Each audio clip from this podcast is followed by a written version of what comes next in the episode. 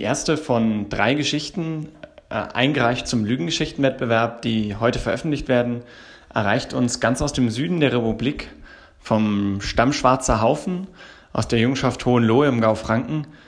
Und ohne zu viel zu verraten, darf ich wohl sagen, es wird gruselig. Ich wünsche euch viel Spaß.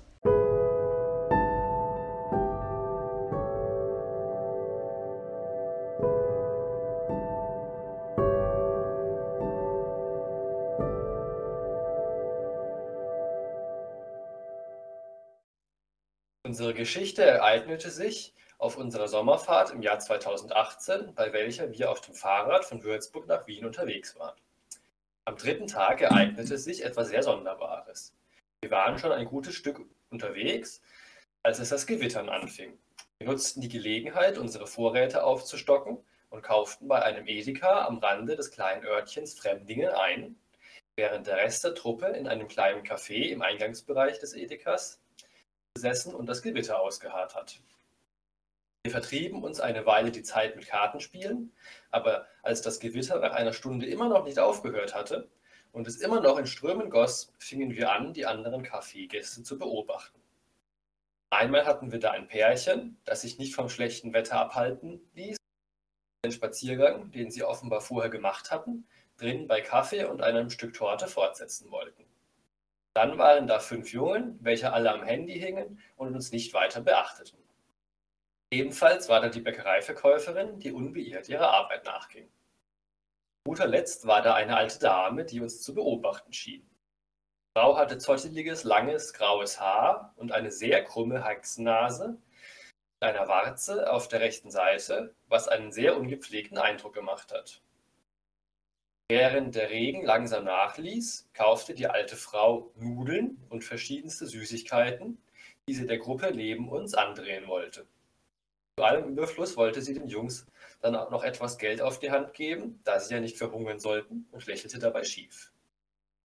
Habe ich eigentlich schon die Gangart der Frau erwähnt?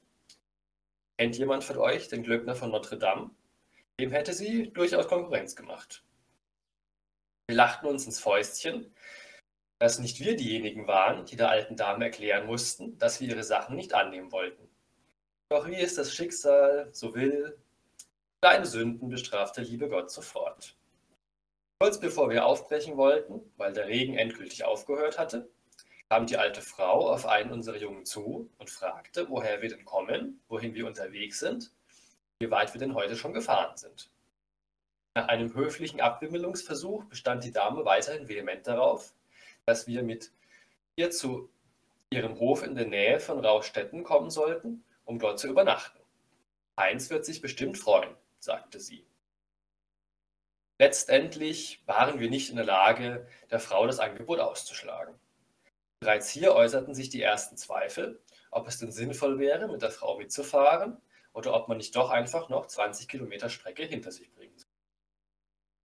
Es war fast Abend, alle waren K.O. und deshalb entschieden wir gemeinsam, das Angebot anzunehmen. Jedenfalls fuhren wir zusammen mit ihr auf unserem eigentlichen Weg Richtung unseres Schlafplatzes.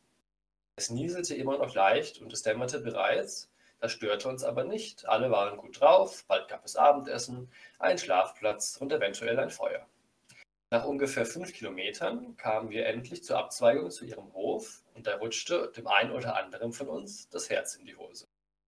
Der Hof bestand aus drei Gebäudeteilen, einer Scheune, einem bietschäftigen Stall und einem Wohnhaus, wenn man das so nennen kann.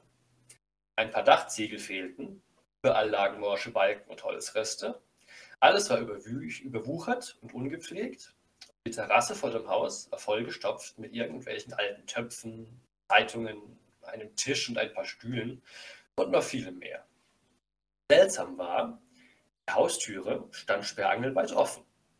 Das hat uns gewundert, da wir dachten, dass der Mann Heinz nicht zu Hause sei. Inzwischen zogen leichte Nebelschwaden auf und verliehen dem Ganzen eine sehr düstere Atmosphäre. Jeder von euch, der Horrorfilme kennt, weiß, bei so einer Szenerie steckt der Hauptcharakter richtig in Schwierigkeiten. Wir, glücklicherweise in einer Gruppe, fuhren wir weiter auf den Hof zu. Wir stiegen ab und fragten die Frau, wo wir denn unsere Zelte aufbauen könnten. zeigte uns eine Stelle, die groß genug war und die eine Hälfte machte sich wie gewohnt ans Kote aufstellen. Die andere Hälfte sollte Wasser holen und kochen. Auf Nachfrage, wo das denn ginge, bot uns die Frau an, auf ihrem Gasherd unser Essen zuzubereiten, was wir erstmal dankend annahmen. Dazu mussten wir am rechts gelegenen heruntergekommenen Stall und der links gelegenen Scheune vorbei, auf die Terrasse und in das Haus, in welchem der Horror erst richtig losging. Wir betraten das Haus und uns stach ein extrem muffiger Gestank in die Nase. Kennt ihr das, wenn ihr zwei Wochen eure Wanderstiefel anhabt und dann jemand an den Schuhen riecht? Vielleicht könnt ihr euch jetzt den Geruch in diesem Haus vorstellen. Es war unaufgeräumt und voll mit allem möglichen Krempel. Es sah aus, als wäre sie ein Messi. Selbst die Wände waren mit allem Möglichen behangen. Bei genauerem Hinsehen stellte sich heraus, dass viele der Papiere an den Wänden aus der Zeitung ausgeschnittene Todesanzeigen waren. Das hat uns dann schon etwas aus der Ruhe gebracht. Passenderweise redete die Frau davon, dass sie gerne auf Friedhöfen spazieren geht. Ungeduldig beschäftigten wir uns mit dem Kochen, denn wir wollten uns nicht länger als notwendig hier aufhalten. Nun verließ uns die komische Frau, worüber wir erstmal ziemlich froh waren. Als wir uns beim Kochen ungewollt doch etwas umsahen, stach uns die Todesanzeige ihres vermeintlichen Mannes Heinz in die Augen. Was einem da für Sachen durch den Kopf gegangen sind. Ist Heinz einfach nur gestorben? Was war wohl die Todesursache? Denkt die Frau, ihr Mann lebt noch, weil sie von ihm spricht, als käme er gleich um die Ecke? Ist sie dement? Hat sie ihn umgebracht? Ist Heinz vielleicht ein ehemaliger Besucher, der auf diesem Bauernhof sein letztes Abendmahl zu sich nahm? Zugetraut? Hätten wir es ja schon. Auf einmal kam es uns. Wie geht es eigentlich dem Rest der Gruppe? Wo ist die Frau denn eigentlich hin? Hat jemand etwas gehört? Warum ist es auf einmal so ruhig hier? Es war still. Sehr still. Nur das köchelnde Wasser im Pott war zu hören. Nun bekamen wir es richtig mit der Angst zu tun. Als kurz darauf endlich das Essen fertig war, es gab Nudeln mit Fertigsoße, eilten, nein, rannten wir zurück zu unserer Gruppe, der es glücklicherweise gut ging, aßen und berichteten dem Rest von unseren Erlebnissen in dem von uns getauften Horrorhaus. Falls dem Rest bisher noch nicht mulmig zumute war, jetzt war es das sicher. Angesichts dessen überlegten wir uns, wie sich auf die Nacht vorzubereiten war und wir kamen zu dem Schluss, es sei angebracht, alle Wertgegenstände im Zelt zu lagern. Vor allem aber das Beil. Ich meine, wir wollen doch alle wieder heil nach Hause kommen, oder nicht? Auch die Fahrräder mussten natürlich angeschlossen werden, denn wie jeder weiß, ohne Fahrräder keine Fahrradtour. Sollten wir uns aufmachen und einen anderen Schlafplatz suchen, obwohl wir, obwohl wir ja schon ein Zelt aufgebaut hatten? Stellten wir uns die Frage. Doch wir entschieden uns zu bleiben, da wir niemals unbemerkt davonkommen würden. Und es dann der alten Dame zu erklären, das wollte wirklich niemand. Kurz nach dem Essen brachte uns die Frau, wo auch immer sie die ganze Zeit gesteckt hatte, ein Süßgetränk vorbei. Als diese darauf wieder verschwand, beäugten wir das Getränk kritisch und einer traute sich dann doch todesmutig, es zu probieren. Nicht, dass wir da was untergemischt bekommen. Nachdem nach einer ganzen Weile nichts passiert war, entschloss sich auch der Rest dazu, etwas davon zu trinken. Schließlich wollten wir uns schlafen legen, doch die Frau ließ uns partout nicht in Ruhe und wollte noch, dass wir uns waschen. Sie habe ja extra Wasser für uns warm gemacht. Also erbarmten sich zwei und gingen sich waschen. Dann wollten wir aber endlich in unsere Schlafsäcke, auch wenn die Frau nicht aufhörte, auf uns einzureden. Wir fürchteten schon, sie würde uns durch das Zelt hindurch zutexten bis zum Morgengrauen.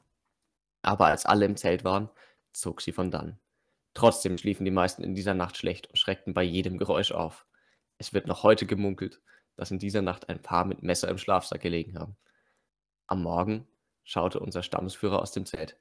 Er blickte genau in die Augen der Frau, die auf einem Stuhl nicht weit entfernt vom Zelteingang saß, und wer weiß, wie lange sie schon unser Zelt beobachtete. Er weckte die anderen, die trotz noch trotz der wenig erholsamen Nacht alle sofort aufstanden und in einer Zeit fertig waren, die man noch einen Tag davor für nicht möglich gehalten hätte. Wir bauten die Kote ab und beschlossen erstmal, mit dem Fahrrad loszufahren und später zu frühstücken. Die Frau wollte uns gar nicht gehen lassen. Wir hätten doch nicht, wir hätten doch noch nicht gefrühstückt. Wir antworteten. Wir hätten noch eine weite Strecke vor uns und müssten diese unbedingt schaffen. Wir verabschiedeten uns also und bedankten uns mit gemischten Gefühlen für die Gastfreundschaft. Als wir uns auf unsere Fahrräder setzten, war von der Frau nichts mehr zu sehen. Wir dachten also, wir hätten dieses Abenteuer schlussendlich hinter uns gelassen. Doch als wir um die Ecke bogen, stand da die Frau mit ihrem Fahrrad und verfolgte uns dann noch eine Weile. Wir hatten jetzt endgültig genug und beschlossen, ohne weiteres zu Zögern, das Weite zu suchen. Wir strampelten also, was das Zeug hielt. Schließlich, nach ein paar Abzweigungen und über einen Hügel, war die Frau zum Glück außer Sichtweite. Wir brachten noch eine schöne Zeit auf Sommerfahrt und kamen einige Tage später auch unversehrt in Wien an was man von dieser Nacht nicht unbedingt hätte erwarten können.